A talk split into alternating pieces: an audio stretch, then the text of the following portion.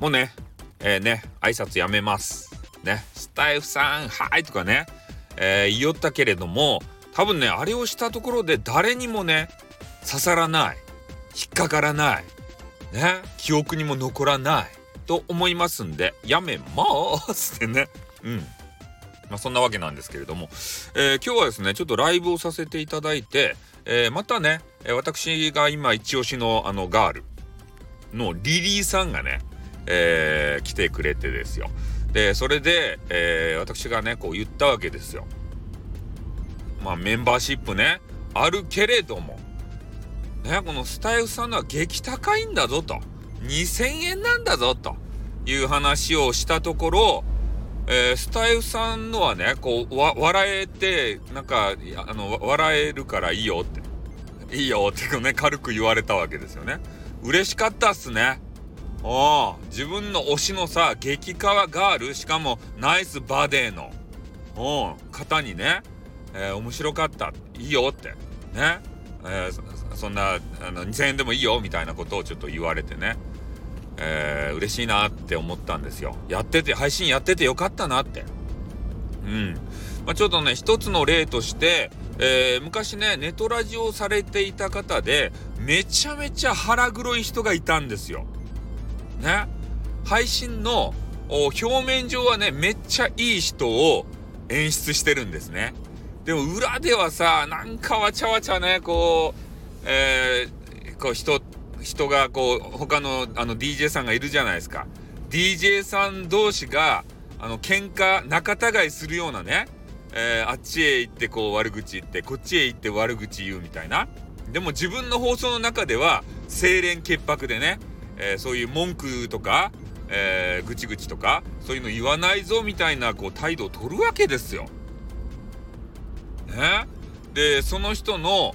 えー、あれですよ、放送のタイトルがね、笑顔になりたいって、えー、いうタイトルなんですけど、えー、その方もね、十何年か配信してたんですけどね、えー、配信上で一度たりとも笑顔になることはなかったっすね。おお。で、前々からね、私が言っている、あの、インターネットストーカーの話、ね、たまに出てくるじゃないですか。インターネットストーカーを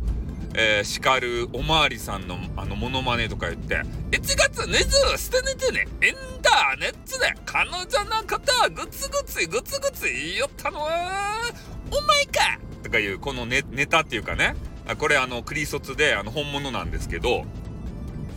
そういうあの注意をされた、えー、インターネットストーカーその方がね、まあ、今お話をした「笑顔になりたい」っていう、えー、番組名をつけてえ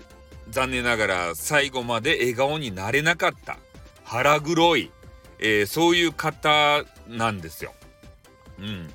だからやっぱりね、インターネットストーカーとかさ、やっぱりしちゃう人っていうのは、なんか、なんていうかな、心が病んでるっつうかな。うん。なかなか人に対してさ、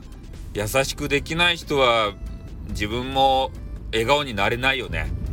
うん、だって人からさそういうね優しさを受けることないんですも